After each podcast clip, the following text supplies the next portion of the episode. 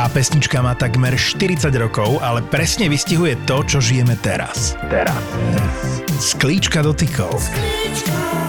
Svietia vo tme a ty si taká fajn. Dotýkame sa sklíčok a tých reálnych dotykov je málo.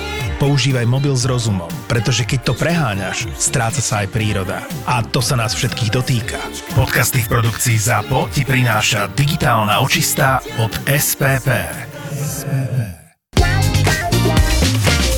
Dostal som taký darček od vydavateľstva IKAR, kde mi vyšli aj moje knižky a ten benefit z toho je ten, že mám teraz také dobré vzťahy s tými literárnymi kruhmi a oni mi posielajú domov dobré knihy, lebo vedia, že, čo, že som music lover. A prišla mi domov kniha Surrender, ktorú ty asi poznáš. Tiež som ju dostala a musím povedať, že troška cítim sa zahambený, lebo som si povedal, že si ju prečítam a že proste aj niečo, niečo o nej napíšem. Určite to urobím ešte pred Vianocami a pustil som sa do toho, len potom prišlo milióny rôznych vecí, ale zistil som, že Bono je človek, ktorý sa rád vyjadruje literárne. To znamená, že on rád píše, rád rozpráva, že je to človek, ktorý, alebo e, samozrejme aj ty aj ja sme, máme načítaných pomerne veľa knížiek, e, ktoré napísali alebo narozprávali a niekto ich prepísal do nejakej podoby e, rôzne hudobné veličiny, ale tu je vidno, že Bono si to písal sám, že on si dal podľa mňa záležať na každom jednom slove, na každej jednej vete, aj čo tým chcel povedať, aj ako to chce povedať. Takže je to e,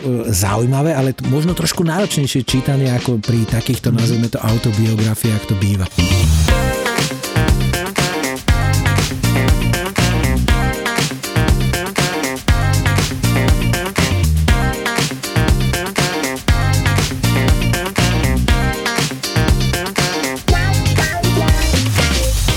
Paradoxne téma tohto podcastu nebude Bono, ani tá knižka, ale tak dovolím si poďakovať nášmu spoločnému priateľovi Milanovi, ktorý robí v manažmente vydavateľstva, že nám, že nám toto posiela a okrem toho my vieme, že Milan je náš skálny posluchač. Takže pri čítaní tejto knihy sú Render som asi v polovici knihy narazil na to, ako Bono spomína na historky s Michaelom Hutchinson zo skupiny Inexes. A tak ma to upútalo, že som, ťa teda že som ti navrhol, aby sme sa o Inexes a najmä o Michaelovi porozprávali, keďže ja som sa tam proste s otvorenými ústami díval, že čo vlastne ten ten Michael Hutchins, že to je naozaj že Jim Morrison 90. rokov. Takže dnešný podcast by som rád venoval spomienke na austrálskú kapelu In Access a ja by som vám porozprával alebo prerozprával tie pikošky, ktoré tam hovorí Bono plus tie ďalšie, ktoré som si hneď spätne našiel na internete, že čo vlastne sa tam dialo s tým Michaelom a aký on mal tie veci, tak povedz mi Juraj ty najprv, aby sme teda neboli len v tom búvári, že ty si mal rád kapelu Inexus? Ja som mal kapelu Inexus rád, určite, lebo bola to roková kapela aj keď s presahmi do funku alebo proste do rôznych takýchto vecí, ale bola to prirodzene roková kapela. Z hľadiska veľkosti, keď si to tak zoberieš, tak je to po ACDC najúspešnejšia kapela, e, ktorá pochádza priamo z Austrálie. Bee Gees nepočítam, mm. lebo tí sa... Ešte by som možno povedal, že Midnight Oil. Midnight Oil, nikdy, Midnight Oil nikdy nebola kapela, ktorá by dokázala vypredať Wembley, mm, čo sa podarilo Inexes, čiže a Inexes sa dostali na pravé miesta v amerických hitparádach, čiže z hľadiska veľkosti a dosahu je Inexes určite najväčšia kapela kapela. Problémom je, alebo v podstate nie, že problémom, ale smolou je, že vlastne ich regulérna veľká kariéra trvala asi len 13-14 rokov a bola priamo závislá na Michaelovi Hutchinsovi. Čiže tam sa stalo vlastne to, že keď Michael Hutchins dobrovoľne odišiel z tohto sveta, tak vlastne tá kapela v úvodzovkách prestala mať význam. A pritom tí jeho spoluhráči boli takisto veľmi dôležití, ale on bol tá hlavná zložka tej skladačky, bez ktorej to už nikdy nebolo ono. A oni zaujímavým spôsobom teraz sa premostím úplne ďalej. To znamená, že oni hľadali spôsoby, ako fungovať ďalej, ale e, nevždy sa to podarí. V podstate jediný možný alebo ideálny e, model v prípade takto postavenej kapely našla skupina Queen. To znamená, že Queen bol Brian May a Roger Taylor a zavolali si k tomu nejakého veľkého speváka. V prípade Paul Roger sa to nevyšlo úplne presne podľa predstav, ale v prípade Adama Lamberta, áno, to je ten spevák, ktorý má na to, aby spieval pesničky Freddieho Mercuryho. Nepodarilo sa to v prípade skupiny The Doors. Tam vyšli po smrti Jima Morrisona dva albumy, ktoré úspešne zapadli prachom, pretože to je tak veľká postava, že sa to jednoducho nedá. No a v prípade skupiny Inexis, tam vlastne z toho bola aj jedna e, televízna reality show, kde oni hľadali speváka, ktorý sa ním stal, e, nejaký JD Fortune. Nikdy som o ňom nepočul a priznám sa, že ani tie nahrávky som nejako nezaregistroval, tie, ktoré vlastne nahrali potom už spolu, potom tam bol aj nejaký ďalší spevák, ktorého meno takisto už neviem, alebo respektíve neostalo mi v pamäti. Ale to chcem povedať, že to bola tá obrovská smola tej kapely, že hoci tam boli mimoriadne talentovaní hudobníci a podobne, bez Michaela Hutchensa by to už jednoducho, už to jednoducho nefungovalo a práve to ohraničenie možno rokmi 1984 až 97, to je to obdobie najlepšie a to, čo tam zanechali a predovšetkým uprostred tohto obdobia, to znamená od roku 86 po rok, dajme tomu nejaký 93, to je to krém de la krém, z ktorého môžeme v podstate nejakým spôsobom čerpať. Ale kým sa k tomu dostali, že boli naozaj veľká e, štadionová kapela, no tak ako si museli svoje odohrať v svojej rodnej Austrálii a pomaličky e, stúpať po tom rebríčku. E, hovorí sa, že ten prvý album dostali budget na neho nejakých 10 tisíc dolárov a aby, aby to urobili čo najlepšie, tak zásadne nahrávali od polnoci do rána, lebo vtedy boli najlepšie ceny v prípade e, nahrávacích štúdií a tak ďalej a tak ďalej. Ale tá vytrvalosť sa im oplatila a tá druhá polovica 80 rokov a začiatok 90 to, to boli tie fantastické roky skupiny Enixis a pesničky, ktoré oni mm. vtedy mhm. priniesli. Juraj vám to tak krásne zhrnul, ja len úplne tak akože nebudem veľmi sa nejak chronológiou zaoberať, len poviem, že Inexes vznikli v roku 1977 a aj keď ten Michael Hutchins bol tam akože, ako Juraj povedal, kľúčová postavička, lebo bol ten spevák, tak celá tá kapela bola dosť založená na troch bratoch Ferrisovcov, lebo to vlastne aj myslím si pôvodný názov bol, že Ferris Brothers, to bola taká skupina, kde oni si len zobrali Michaela ako speváka. A Andrew Ferris bol spoluautor v podstate všetkých hitov, ktoré inak sa nahrali. Čiže nebolo to akože vyslovene založené iba na tom, že ten Michael Hutchins by bol akože nenahraditeľný, ale tým, že bol frontman a že bola to, ako, k tomu sa chcem hlavne venovať, že bol strašne dobre vyzerajúci. Veľmi dobre mi súvisí to, jak si povedal, tá parajala s tým Jimom Morrisonom, lebo Jim Morrison bol tiež veľmi dobre vyzerajúci človek na konci 60 rokov a Michael Hutchins bol veľmi dobre vyzerajúci, veľmi atraktívny mladý muž. A teraz si predstavte, že oni od 77. do 84.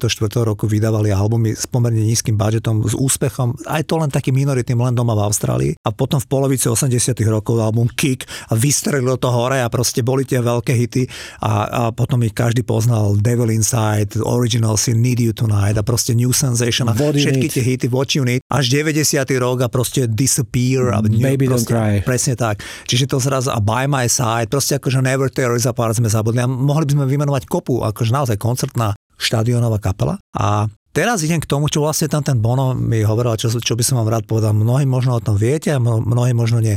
V 92. roku sa úplne fundamentálne zmenil život tomu Michaelovi Hutchinsovi. Tento človek, ktorý, ako sme už povedali, strašne dobre vyzerajúci mladý muž, si našiel partnerku Helenu Christensen, ktorá bola na začiatku 90. rokov svetová top modelka, jedna z 10 najkrajších žien na svete. A títo dvaja ľudia fungovali roky ako pár. Mimochodom boli veľmi dobrí priatelia, aj Bona s tou jeho manželkou Ellie. Ale to teraz nie je podstatné. Helena, Helena Christensen je z Dánska a v jedno leto roku 1992 oni boli v Kodani, Michael Hutchins s Helenou Christensen ako záľubený pár, ktorí mali spolu už 1,5 ročný vzťah a bývali u nej v byte. A keď chodili v Kodani na tých meských bicykloch, tak jedli si pizzu, užívali si tie radovanky, dvaja výborne vyzerajúci, úspešní, mladí, krásni ľudia. A ten Michael Hutchins zastal s tým bicyklom a jedol pizzu a stál v ceste, v tých úzkých cestách v starom meste v Kodani taxíku. A ten taxík ani nezatrúbil, ani nič, nič, iba vystúpil taxikár z auta a Michaelovi Hutchinsovi zozadu z celej síly ho udrel. A Michael Hutchins spadol z toho bicykla a padol hlavou na obrubník. Jediný očitý svetok je žiaľ iba tá Helena Christensen, ktorá to takto opísala. Taxikár sa zlákol, nástupu do auta zmizol. Helena Christensen si v prvom okamihu myslela, že ten človek je mŕtvý, mu tiekla krv z nosa aj z oboch uší.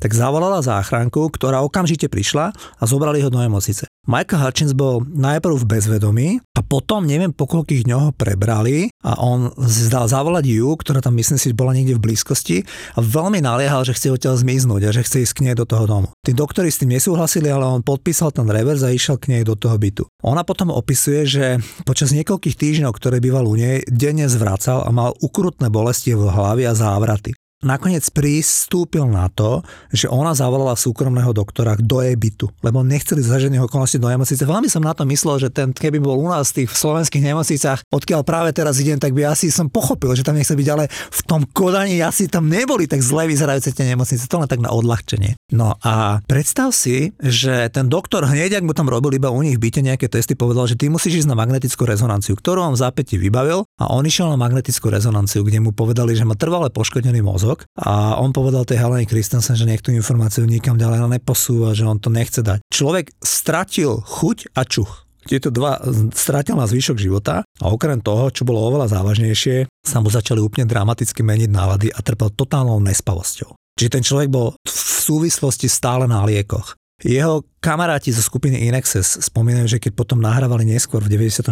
roku, tak ten človek išiel do konfliktu úplne s každým. On, on išiel do fyzických atakov s tými členmi skupiny. Nedalo sa s ním vydržať. E, priznáva to aj Bono ktorý tam opisuje v tej knižke Surrender, ktorú som spomínal na úvod, že on býval v južnom Francúzsku spolu s tou Helenou Christensen, dvaja najkrajší ľudia na Zeme guli. A Bono bol ich častý host, veľmi blízky priateľ aj s Ageom a so, so spolu s manželkami a chodili k nemu a že on mal také zvyky, že napríklad on chodil stále nahý pred všetkými tými ľuďmi. A že nikto si s tým nevedel rať, že iba tá Helena Christensen sa za to hambila, tak mu stále hádzala úterák, ktorý ale on si nikdy nedal. V kuse ten človek pil, v kuse proste začal užívať drogy, lebo on potreboval uniknúť z toho šialenstva, ktoré on mal, tie bolesti hlavy a všetky tie stavy, že ten človek stratil tie základné zmysly. A Bono priznáva, že sa s ním nedalo vydržať, že proste boli veľmi dobrí kamaráti, mal ho veľmi rád, ale že sa s ním nedalo vydržať a že tá Helena Christensen mu povedala, že ona sa s ním bude musieť rozísť, že keď to vyzerali, že to je najideálnejší pár na svete. No ona sa s ním potom rozišla. A potom sa stala taká vec, že jemu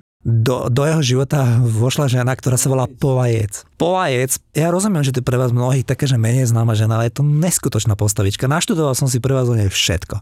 To je normálne, že žena, ktorá bola v, v Anglicku extrémne populárna televízna moderátorka, ako televízna personalita. Mala rannú show, ktorá sa volala, že v posteli, ktorá bola tak zorganizovaná, trvala roky, že tam bola jedna veľká rúžová, pos, rúžová postel s obrovskými perinami, kde si ona do rannej breakfast show volala brutálne hviezdy typu Elton John, Boy George, proste všetky tie najväčšie hviezdy toho obdobia, ktoré z ňou ležali v tej postele.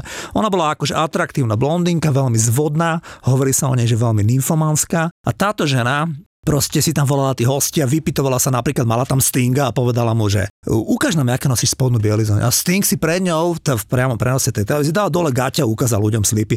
Čiže ona akože strašne kontroverzná postavička, enormne bulvárna, hovorím o 80 rokov, s touto Breakfast Show, ktorú produkoval Bob Geldof. A Bob Geldof, ako Juraj vie, a dnes už tu viete aj vy, bol jej manžel, ktorý proste z ňou mal tri deti. Bob Geldof sa stal tak manžel, že on bol člen skupiny Boomtown Reds a táto ženička, ona sa tak na neho namotala, že ona ho normálne uhnala k tomu, aby on z neho splodil tie deti a potom si aj v Las Vegas zobral za manželku, kde ich svedok na svadbe bol Simon Le Bon Duran Duran. A táto ženička akože bola úplne upetá, stále akože pozorovala toho Boba Geldovka, ona proste ho uhnala k tomu, aby z ňou mal tie deti, ale on sa do nej potom aj zalúbil, lebo ona proste bola takýto človek. Ale ona nevydržala byť verná. Ona mala proste počas toho, ako žila s týmto niekoľko vzťahov s takým jedným hercom, typu, že Rupert Everett. Áno. Je taký herec, Áno. s tým mala že 6-ročný vzťah, ktorý ten Bob Geldof normálne, že on to toleroval. Potom mala jednoročný vzťah so spevákom menom Terence Trent Darby. Darby úplne oficiálny, že paparáci ich fotili, ako oni chodili na večer.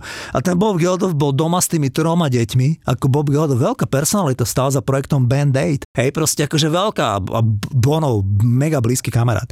A proste tento človek proste s ňou žil s touto poloviec, ktorá mu zahýbala enormným spôsobom. A ona v 85.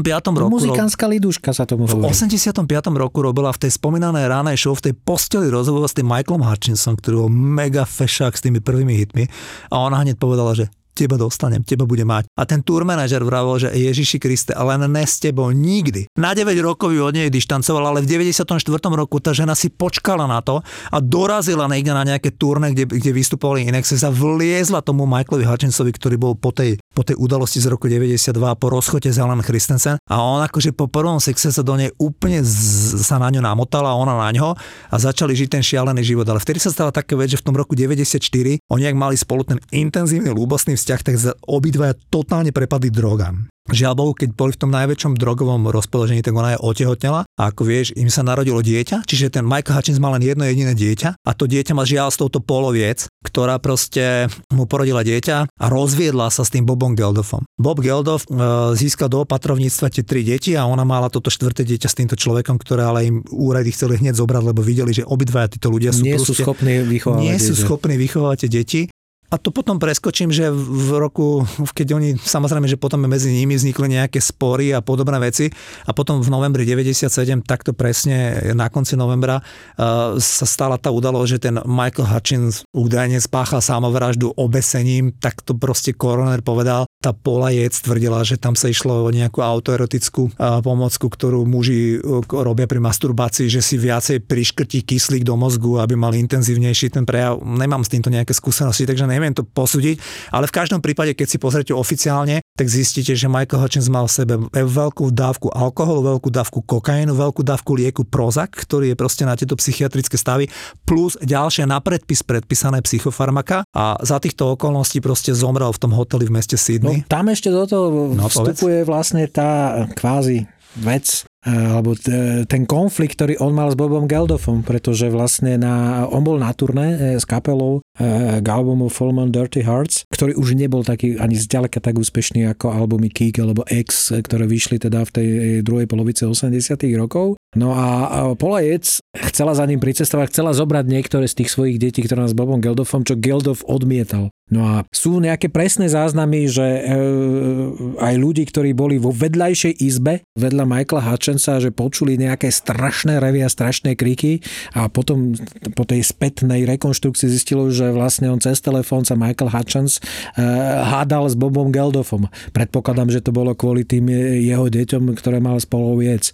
No, je to smutný príbeh, ale ten začiatok tej smutnej časti je podľa mňa, ako si ty správne povedal, povedal práve pri tej nehode v tej Kodani, pretože podľa mňa tam došlo k takému poškodeniu e, mozgu, že e, vlastne všetky tie obranné mechanizmy, ktoré on možno mal, lebo on bol roková hviezda, čiže on nemal šancu sa vyhnúť drogám alebo proste iným takýmto záležitostiam, tak ako vlastne všetky tie obranné mechanizmy jednoducho e, sa vypli. Paula Yates tomu napomohla akože naplno, no a v podstate a nepomohlo tomu, lebo respektíve ďalším spúšťačom všetkých tých negatívnych vecí bolo to, že tá kapela eh, nevedela nadviazať na úspech proste tých pesničiek, ktoré mala práve v tom období 87 až dajme tomu 92 lebo už na albumu Welcome to Wherever You Are, e, tam bol ešte tuším, neviem, či By My Side, alebo je tam jedna pesnička, ale ten album Fall on Dirty Hearts, to bol album, ktorý bol produkovaný na veľko. Tam k tomu vzniklo, ak si dobre pamätám, možno 12 videoklipov ku 12 pesničkám,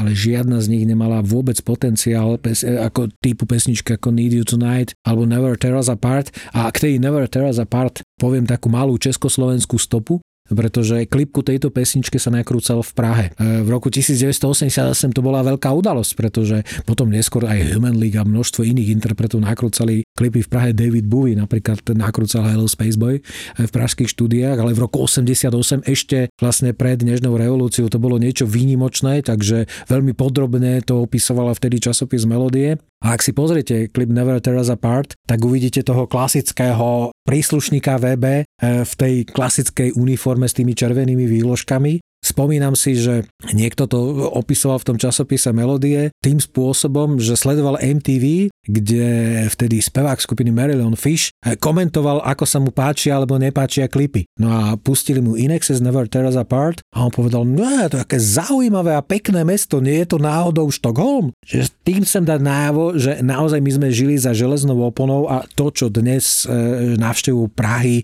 absolvuje každý človek zo západnej Európy ako raz za život určite určite, pretože je to jedno z najkrajších miest na svete, tak v tom čase to bola naozaj exotika. Že Praha v roku, ešte v roku 1988 bola naozaj exotická záležitosť, ale e, myslím, že tam točili e, zábery do viacerých klipov, ale i z Prahy ako konkrétne e, vznikol len ten ako Never Tear Us Apart, teda aspoň minimálne čo sa týka exteriérov. Takže pozrite si, ako vyzerala Praha v roku 1988. V tom klipe tu môžete nájsť. Tieto Vianoce budú iné. Tento rok si dávame digitálnu očistu a svoje mobily nechávame pod stromčekom. Vyprážaný kapor odfotený z každej strany tento rok nebude vyzerať inak. Skúsme to spoločne. Na chvíľu nechajme svoju tvár osvetľovať iba svetielkami Vianočného stromčeka. Vianočného stromčeka. Darujme si blízkosť a zapojme do toho všetkých našich blízkych. Spoločný čas je to najvzácnejšie, čo si vieme dať. Šetríme energiu pre seba aj pre prírodu. SPP. Váš dodávateľ plynu a elektriny.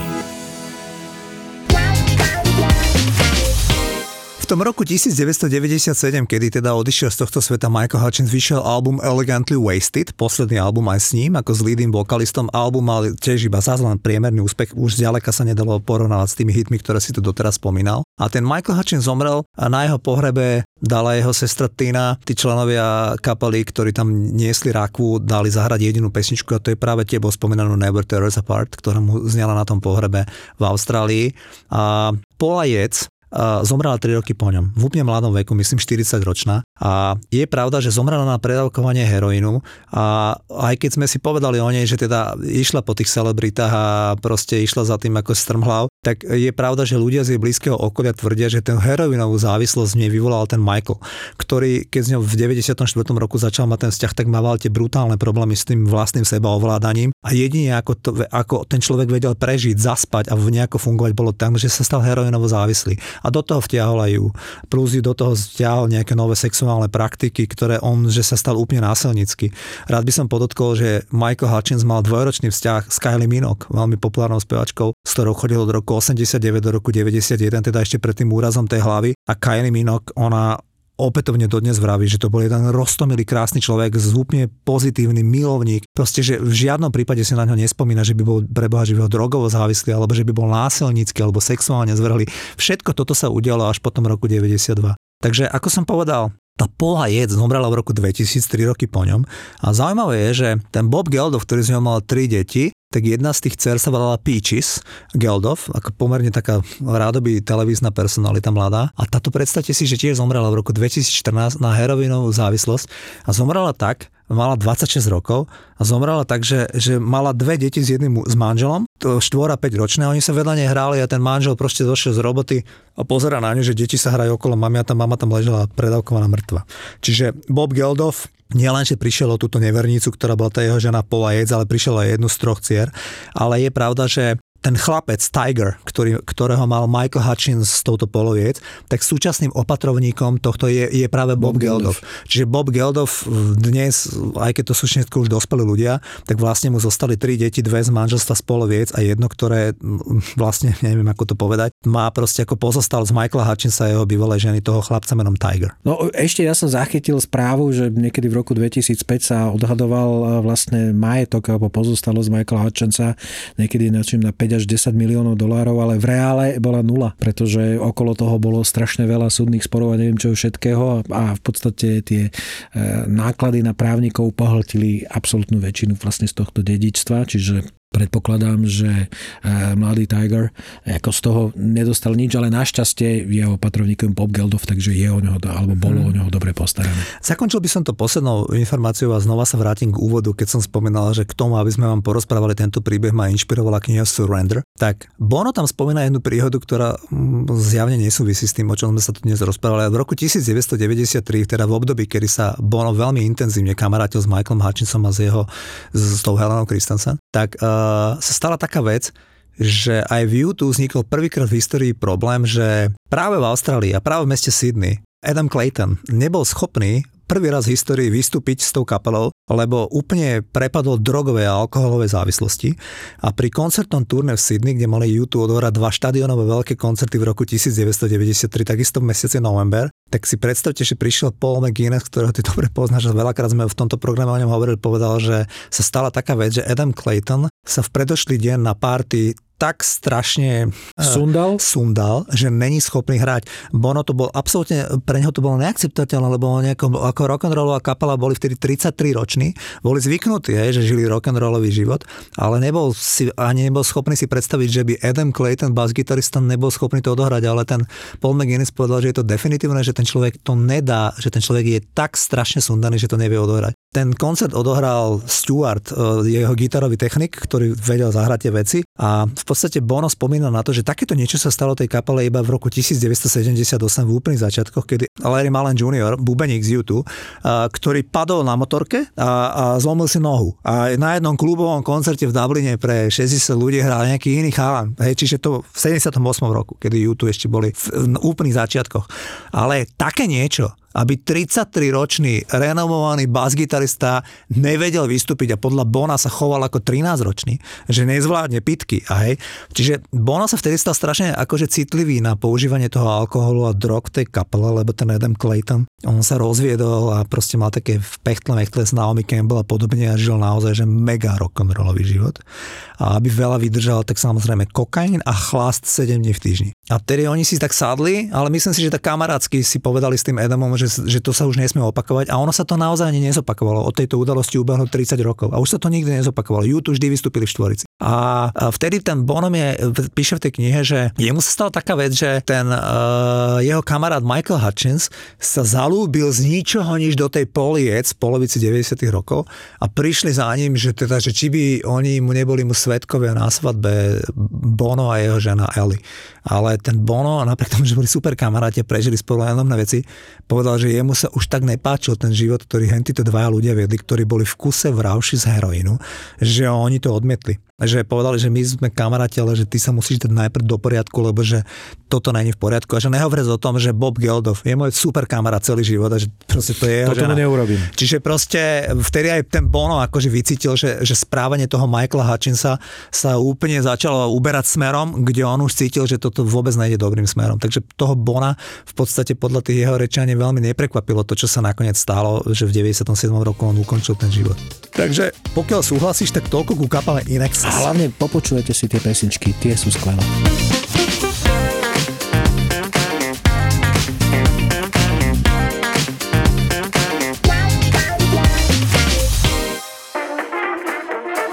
Pliaga. Pliaga. Nový román Martina Hatalu, stand-up komika zo show Silné reči. Klasicky si robím srandu z toho, čo žijem. Som na Slovensku, robím si srandu zo Slovákov, z toho, aký bol katastrofálny lockdown, ako boli všetky reštaurácie a krčmy zavreté, ako sme museli trpieť doma pohodli domova. Je to taká klasická hatalovská satyra, kde si robí srandu z nás Slovákov počas lockdownu. Trochu komedii a aj trochu fantasy. Objavte novú knihu Pliaga. Pliaga.